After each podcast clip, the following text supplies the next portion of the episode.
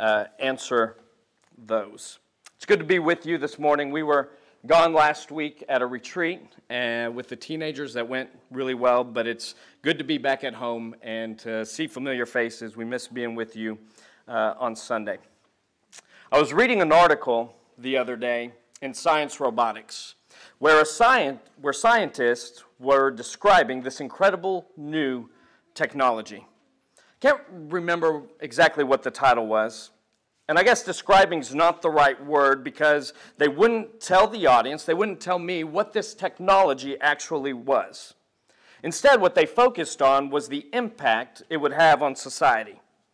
It stated at the end of this article that in further issues of the magazine, they would hint at to what this incredible, quote unquote, incredible technology would be. But it caught my attention because of the kind of language that they used. Things like, it's going to change the way that humans interact forever. Life will never be the same as we know it. It's so small that you can take it wherever you go. It's going to revolutionize the way that you teach. It's going to revolutionize the way that you learn. One thing they said in particular was we must be careful to whom we allow this invention to go home with because there's a possibility that it can change you, maybe even your family unit, some for the better and some for not. And at first, as you read through the article, as I read, it seemed like all these changes were positive, but they predict the negative effects might just outweigh that which is positive. You could sense this hesitation these scientists had on it being a mass consumer product. On one hand, they want to be known for the greatest invention ever, at least in their words, while on the other, maybe it wouldn't be what is best for our society. But one of them had said, if we don't market it to the consumer, someone else is going to beat us to it. So if we don't do it, somebody else is, so we might as well. Which is why they didn't tell us exactly what it is that they were talking about. And though the article was vague, it led me to believe this whatever it is, it has the potential to be uber, that's my scientific word, uber addicting. That its consumers may care more about it than the people around them. That it would drive individuals further into isolation. It might even affect our mental health. And while it would allow its consumers to be more efficient in day to day life, ultimately making life easier, it would slowly take your focus off that which is most important in this life. Their words, not mine. Your relationship with family, your relationship with friends, and a higher power would never be the same. And the question that I left with was this Do I even want whatever it is that they are talking about? On one hand, it's claimed to be the greatest thing since sliced bread, with the greatest of potentials, or on the other, it has some detriments that they are warning us about. It would lead to further isolation. I may care about it more than I do people. It has a chance to rule over me where I become addicted to it. And it might change the relationship and the dynamics that I have with people and with God. How many of you, granted we don't know what it is, how many of you would be willing to take the risk?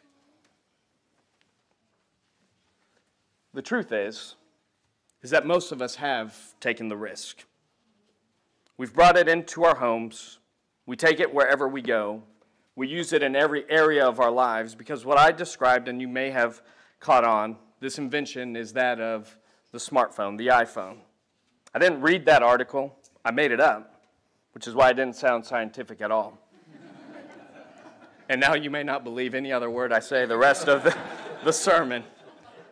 I thought about changing out that part. Oh well.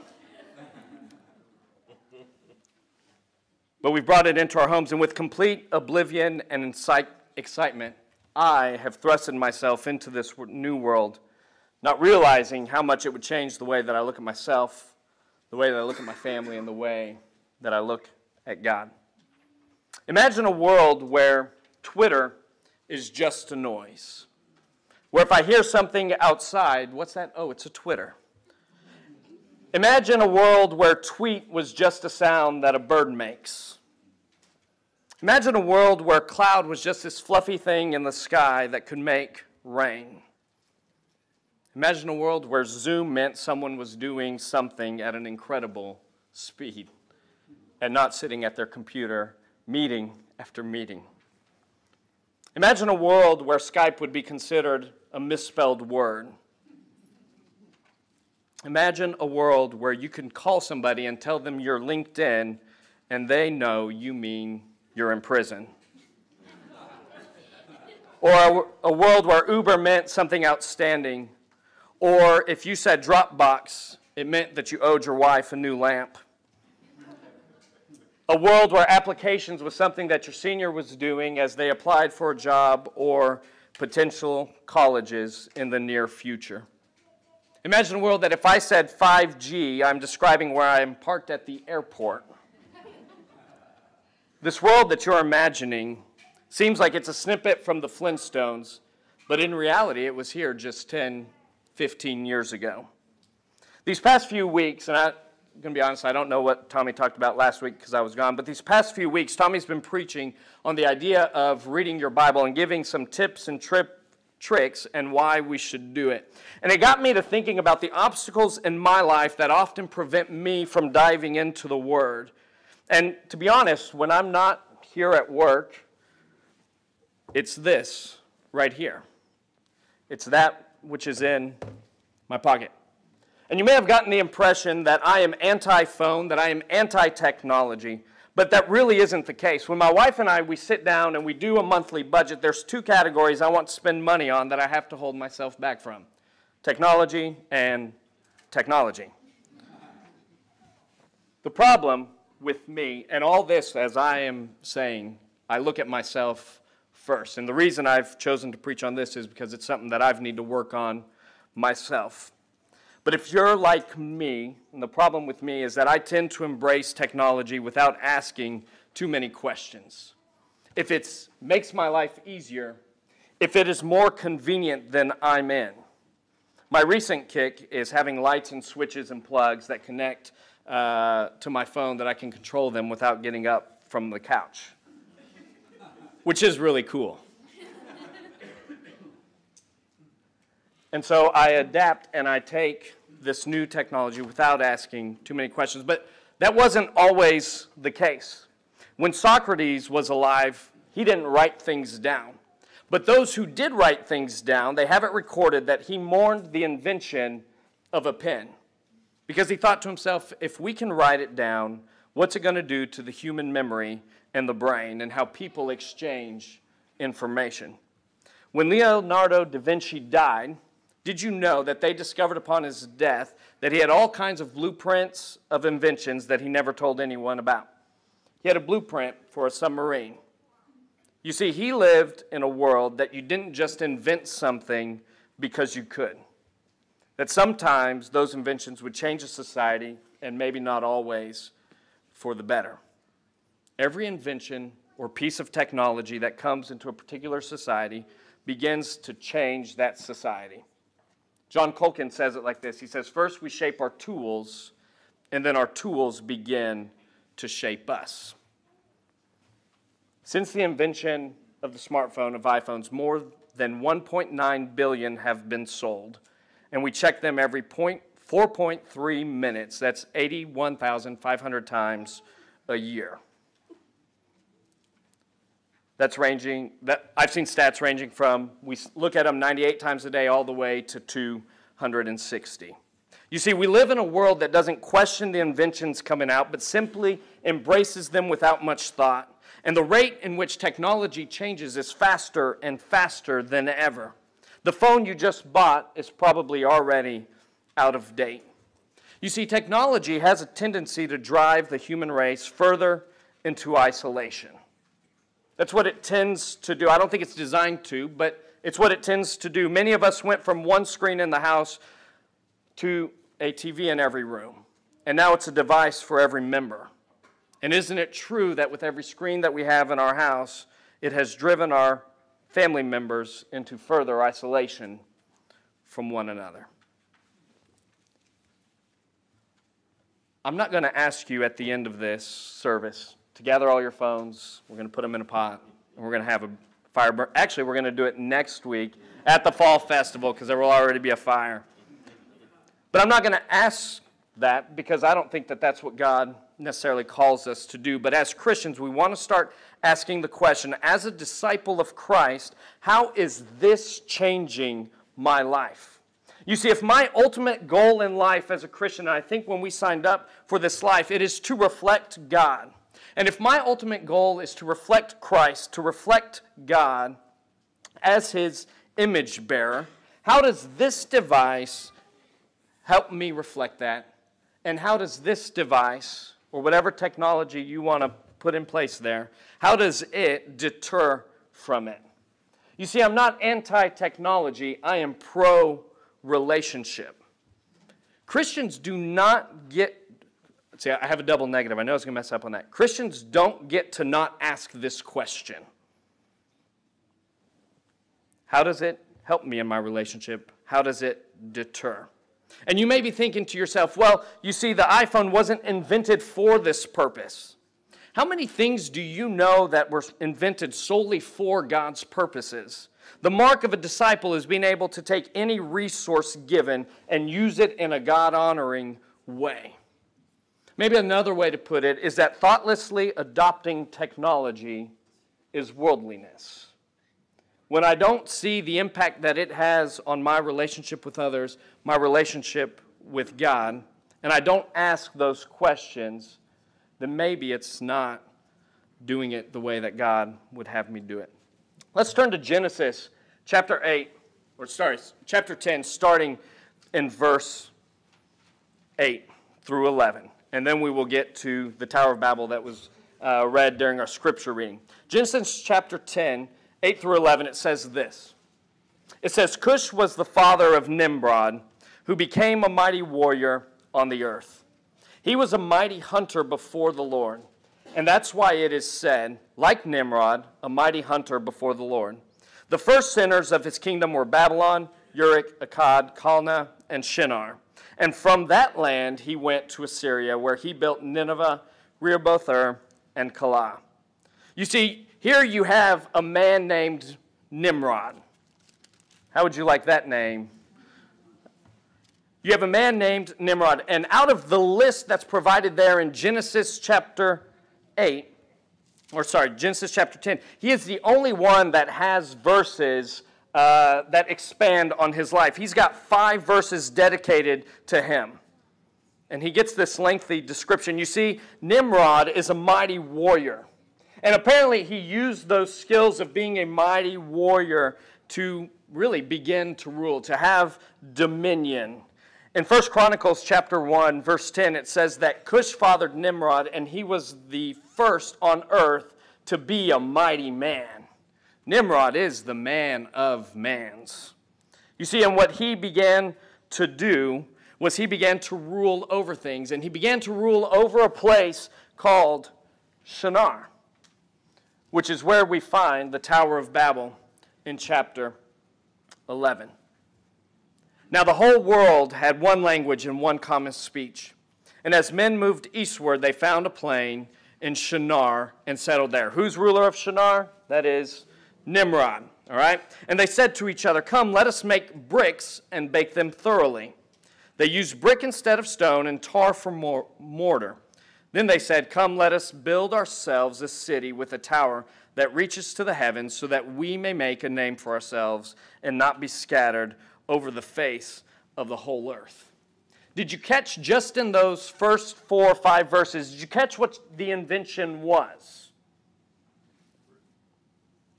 It was the brick. You see, technology is the reordering of raw materials for human purposes. You see, Nimrod and his companions, they have the brick. Maybe they even invented the brick. I, don't, I didn't go into all that. But it seems like this is something new. This is a new technology, which is pretty sweet, right? They're going to use the brick instead of the stones because up until this point, they were using stones to build, and now they have this brick. And bricks are nice because what they found is bricks are easier to stack on top of one another. If you've ever tried to stack stones, you can only get so high before they fall apart without any kind of, you know, glue, that kind of thing. But bricks, you could stack pretty high. You can design some pretty cool things and do some pretty incredible things with the brick. It's smooth surfaces. They were great for that. And my guess is, is that if bricks weren't around, I don't think they would have ever thought to stack them to the heavens for the sake of making a name for themselves. I just don't think they would have tried that with stones. They may have found another way to make a name for themselves, I'll give them that. But I don't think that it would have been this, because stones can't stack that high. And it begs the question for us this morning is technology good or is technology bad? Technology, in and of itself, is not good or bad, it's neutral. You may get the impression I think it's bad. I don't. They invented a brick. And I don't think one person in here would say, yeah, the brick is bad. It became something that God looked down upon when they used it in a way that it was not intended for. When they used it in a way to make a name for themselves. And God said, Nope, I need you to start over. It's interesting because they wanted to use the brick to do the exact opposite of what God wanted them to do. They wanted to use the brick to make a name so that they would not be scattered. And in your classes, you guys will discuss that. But God had different plans for them. Technology is not inherently evil, but it tends to become the platform of choice to express the fantasy of the human autonomy. Technology tends to be the place where I can say, I can do it myself. You can do it yourself. I don't need anybody because I have all this at my fingertips. I have all this in my hands. Nimrod was acting like a Nimrod. Our devices are the brick of Nimrod's day. The brick was the height of technological advance, as is the phone. Someone back then shows up to a party with a brick in their hand, and people go, Hey, who invited the rich guy? You see, the issue is not the brick, but it's how they used it that it became a problem. The issue is not the devices that we have in our house, the devices we have in our pocket, but how we use them that becomes a problem. And if I know anything about God, I know this how we use them matters a whole lot to Him. It matters to God. And my fear is too often that God wants to say, Nope, Chris, start over. Because you're not using it the way that it was intended for. You're using it in a way that is faithless. You're using it in a way that doesn't let you be the image bearer that I have created you to be. You're using it in a faithless way. Facebook, social media, Instagram, whatever it may be, it's a great thing. But did you know that all, one third of all divorces cite Facebook as a part of the reason for divorce? Facebook's a great way to connect with others. It's a great way to see what people uh, acro- halfway across the country are doing, but it also has places where you can stumble. Texting, being able to communicate quickly uh, with your teenagers, to communicate quickly with your spouse. We don't want to pick up the phone anymore, but we're okay texting. It is a great resource to have, but did you know that approximately 23% or 1.3 million car wrecks every year are due to somebody being on their phone, texting? The iPhone, it's great for researching anything. Some of you guys may have even like fact checked me as I was like talking. You pulled your phones out. You said, I, I want to see what he's actually saying here. It's great to be able to research anything that my heart wants to know. It's pretty rare for my family to be around the dinner table and we're talking about something and something comes up that we don't have answers to, and Katie or I say, hey, let's just take out our phones, let's Google it. Right? right there at the dinner table in front of the kids who don't have phones, at least for now. So I can research anything that my heart wants to know. But what I find is that I sometimes research the stuff that my heart was never meant to be a part of. That all of a sudden there is too much information. There's too much that needs to be filtered. And so while it's great to get to know everything, there's things that we don't even need to know anything about because it's not whatever is right, whatever is pure, whatever is honorable. Think upon these things. I get to catch up with people who live halfway across the country. I get to see what they do in their day in and day out lives. But maybe the downfall is now I begin to envy a life that they just put there on the screen that looks better than mine, that looks better than yours because they publish that which they want the world to see, but it's not actual reality. There's good, there's pros, but there are also cons. And we have to start asking ourselves what problem did we solve? And what problem did we create? With every screen, with every device you brought into your home, what problem did you solve? What problem did it create? Give your 10 year old, 11, 12, whatever, your old smartphone because you want to get a hold of them all the time. That's a good problem to solve. We want to know what our kids are doing. But we may have also created a really big problem down the line because now they have all this power at their fingertips. And I'm not saying you should or you shouldn't. What I'm saying from us is that we need to start asking the questions of what does it do to us spiritually. I can now work on the go.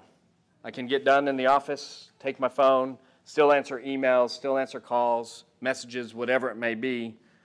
I solved a problem. I don't have to be in the office all the time, but I just created one because the boundaries between work and family life have now been blurred where there are none. And it all just kind of blends together. And my time is divided. What problems do your devices solve? What problems do your devices create? If you want to, you can turn with me to Genesis chapter 1, verses 27 and 28. Because I think when we start talking about the world and how it works, we should see how the world was meant to work first. And in Genesis chapter 1, 27 and 28, it says this So God created man in his own image. In the image of God, he created them. Male and female, he created them. And God blessed them, and God said to them, Be fruitful and multiply, and fill the earth and subdue it, and have dominion over the fish of the sea, and over the birds of the heavens, and over every living thing that moves on the earth. And if you were to read through the whole narrative of Genesis chapter 1, what God is doing is He's handing out jobs. To everything that created, He's giving it a job. Birds, your job is to fly. Your job is to look beautiful in the air and to fly. Fish, your job is to swim. Stars, your job is to separate the day and the night. And you are going to do it so beautifully. Human beings, your job is to be the very image bearers of God. That is your task. That is your responsibility. That when you were born, pressed into the fabric of your DNA, you have the very image of God. You and only you have this ability. None of the birds, none of the fish, the trees, the stars, they do not bear God's image. And as image bearers of God, it's your job to have dominion uh, over the earth. Right? And then he gives Adam some. He says, Hey, your job's to name the animals, fill the earth, and have dominion over it, subdue it.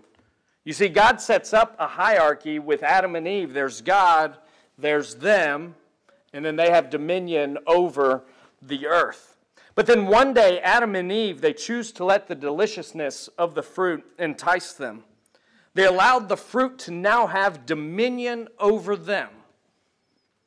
Think about it. They ate because they wanted to become like God. And in an instant, Adam and Eve flipped the hierarchy that God had set up. Rather than faithfully doing the job God gave them to do, they tried they sat in his seat in an attempt to become like him. Every time we allow something of the earth to rule over us, I think we flip the natural order of things. I think we flip the way that God intended it to be. Isn't that essentially what addiction is? It's a condition in which a person engages in the use of a substance or maybe a behavior for which the rewarding effects provide a compelling incentive to repeatedly pursue the behavior. You flip the order of things. You allow something to now rule over you rather than for you to have control over it. And addiction, I don't want to make light of that because there's hundreds of them out there. And that is something that we have to, to deal with and we have to recognize. What's the first thing? I am powerless to be able to control it, but I believe in a higher power that is. The question that I want to ask this morning for you guys, that I want you to ask is do we rule over our devices or do they rule over us? Do we find that which was meant to be an accessory to our lives has quickly become the priority?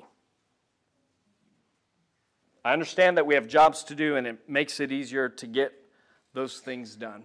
And to be honest, you know, as I was getting ready for this, I was like, okay, I know my generation, we struggle with this a lot um, in parenting, that kind of thing. Do people who are more mature, more wiser, maybe have a few more years under their belt, do they as well? And then Katie said, Well, if our parents are any indication, they do as well. Sorry, mom and dad, if you watch this later on. Right?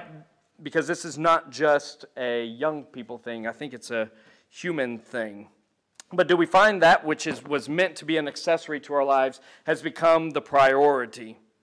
And I have a job to do, and it makes it easier to get those things done. But when do we quit being ruled by beeps and buzzes? When do we look up from our phones and acknowledge the world around us? Yes, even your spouse when you go out to dinner. When do we put our phones down and get on the floor and play with our grandchildren rather than say, I need to check one more thing? When there's a constant battle, and I struggle with this daily, so this is more confessional than anything. When there's a constant battle of do I engage with my children or do I engage with my phone, there may be a problem. When did we quit ruling over our phones and allow them to begin ruling over us? What problem did it solve? What problem did it create? And do I rule over it, or does it rule over me? My belief on this is that outside of blatant sin, I think this is the biggest obstacle in the life of a believer to letting the Spirit rule over you. It's true for me. Outside of sin, this is the biggest obstacle. It's the biggest obstacle, what makes it hard to read the Bible when I have my own time, because I can fill it with so many other things. I'm not anti technology. I'll say it again, I'm, but I'm pro relationship. Relationship with Christ, relationship with one another, relationship with your family and our devices, and I see it even when we get together doing church things, and I have to fight myself on it all the time. Our devices can bring us into further isolation. When we're in a room full of people, we're actually interacting with a whole nother room of people we're not in the room with. What are we saying? They are more important than you right here. I want to give three suggestions as to how maybe to fight this, and then we'll end our time uh, this morning. The first one is disconnect to connect. Choose specific times and locations to consistently disconnect from your device in order to connect with God, family, and friends. When are you intentional with the people that you love most? Your family, your friends, people here at church. Jesus was as intentional as they come. You see Jesus getting together with 12 disciples, and then he even has this inner group of three, and he did everything that he could in those relationships, and he went deep with them because he was intentional. What Facebook, Instagram, Twitter, and any other social media, they can begin to pull us into more and more shallow relationships with more people because they are built to exchange information when God calls us to have deep, meaningful relationships. When is the time that you disconnect to connect with the people that matter most around you? Some of you parents in here, maybe that have teenagers, are thinking, yeah, I'm going to go home and I'm going to start telling my teenager, hey, Chris said disconnect, connect. And that's true. But like I said earlier, it's not just a teenager, it's not just a generational problem. I think it's a human problem. Adults spend nine hours looking at a screen, while middle school and high school students spend about 11 hours a day. We often complain about our kids. When are they going to put that down? Not realizing that we also have the same tendency. And the best way to get our kids to put it down is to model it ourselves by putting it down ourselves. When's the time that you are going to plug away? Not plug, that was dumb. Plug away. Who does that? Unplug in order to connect with others. Is it at the dinner table? Is it in your car? Is it when you are in the sanctuary? Are there times and places where you say, hey, we're going to be intentional with the people that we're around. Maybe it's waking up extra early so that you can spend time with God and saying, hey, I'm going to put that away and I'm going to spend time working on the things that we talk about here in church loving God, loving others, and seeing what God has to say about it. When are you intentional? The second thing, deepen your internal values. What drives your decisions? Our behavior communicates what we value most to others. And when our behavior doesn't communicate the internal val- values that we actually hold most dear, then maybe it's time for us to hit a reset and change the behavior in order to match those true values. And when anytime I start talking about value system, what do I value? What do I care about? Then I have to start asking as a disciple, what is it that Jesus cared about most? What matters to him? And Jesus says, hey, all the laws, they hang on these two things. Love the Lord your God with all your heart, soul, mind, and strength, and love your neighbor as yourself. Do your actions indicate that what matters most to Jesus matters most to you? If we value deep, meaningful relationships, then our technology habits must show we care more about people than we care about it. If we value the Spirit's input in our lives, then our technology habits must show that we're more plugged into the Spirit than we are plugged in to our phones. Does what matters to God matter to you? I often have to remind myself why do I do what I do? What is the reason that we are here? What is the reason that I have this family? What is my job to do, and am I doing it faithfully?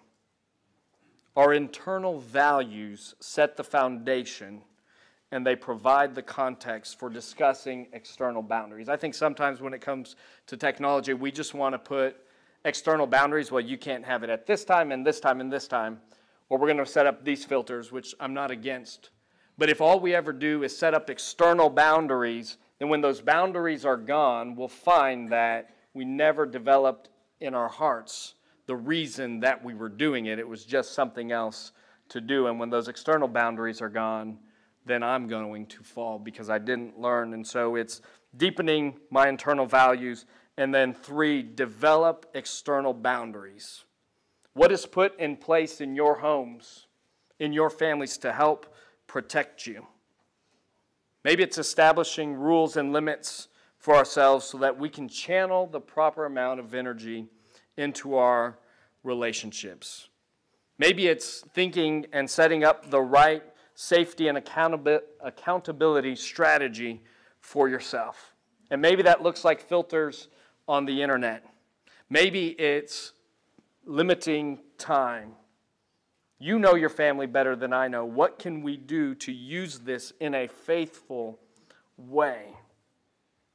As parents, one of the greatest gifts that we can give our kids right now, outside of showing them the person of Jesus and what it looks like to follow Christ, but it's helping them establish external boundaries when it comes to these devices. And I think sometimes because they understand it better than we do, we go, oh, we're just going to let them be. And we're going to take a step back. We're going to cross our fingers and hope that they use it appropriately and hope that they use it wisely. So maybe it's setting up external boundaries in your family. Maybe it's setting up boundaries for yourself because you know your pitfalls. You see, as disciples of Christ, we must begin to ask the hard questions of life.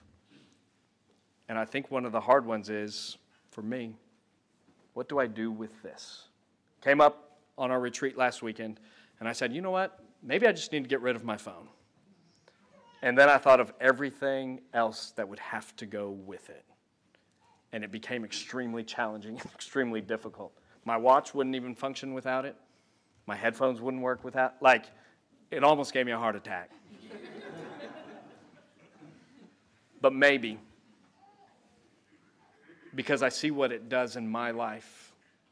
And yet it has some pluses, but I also see the negatives. Maybe because of what it does in my life, it's just not worth it to have it all the time. Maybe it's doing something different.